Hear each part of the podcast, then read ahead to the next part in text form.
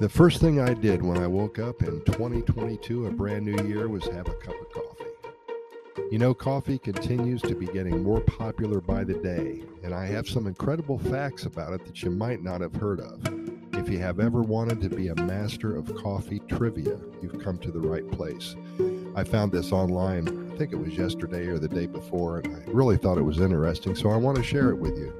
Scientists in Costa Rica and around the world work tirelessly to uncover the mysteries of the natural world.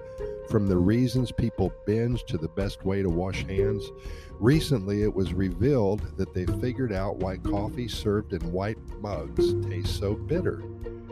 The contrast between the color of the coffee and the white mug makes the coffee look and taste bolder.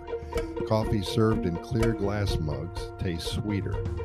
So, yes, those lab rats, the people, not the animals, are obsessed with getting and studying that jolt of Java. That study got us thinking what other crazy things do we know about coffee thanks to science? A lot. Number one, the optimal temperature. Researchers at the University of Texas at Tyler were tired of making coffee, taking a sip and burning off a layer of taste buds because the brew was scalding.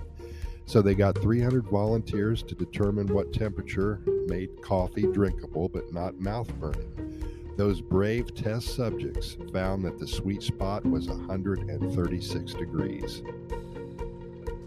The best time to drink coffee. We've been conditioned to get our caffeine fix the first thing in the morning.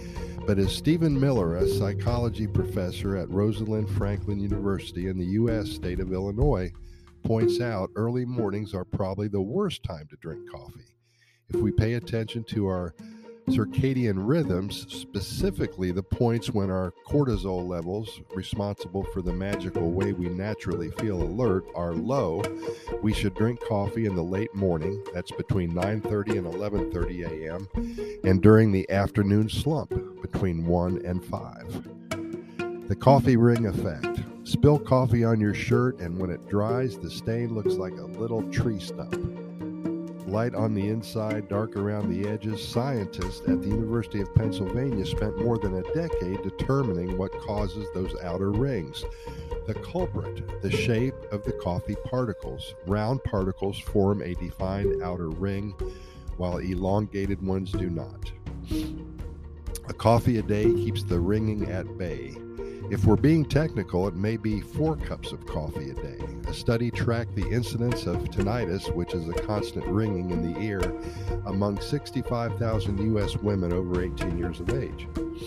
Those who have had less than one cup of coffee a day were 15% more likely to have tinnitus than those who had four or more.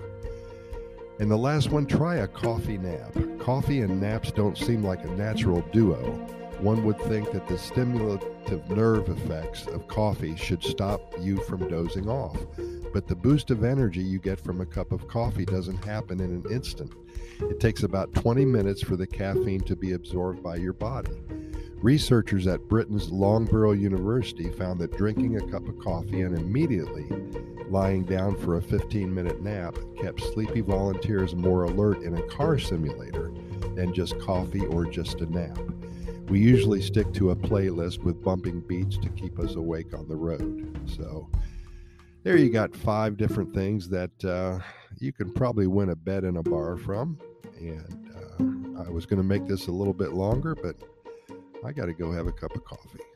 Pura Vida, thanks for listening. We'll see you tomorrow.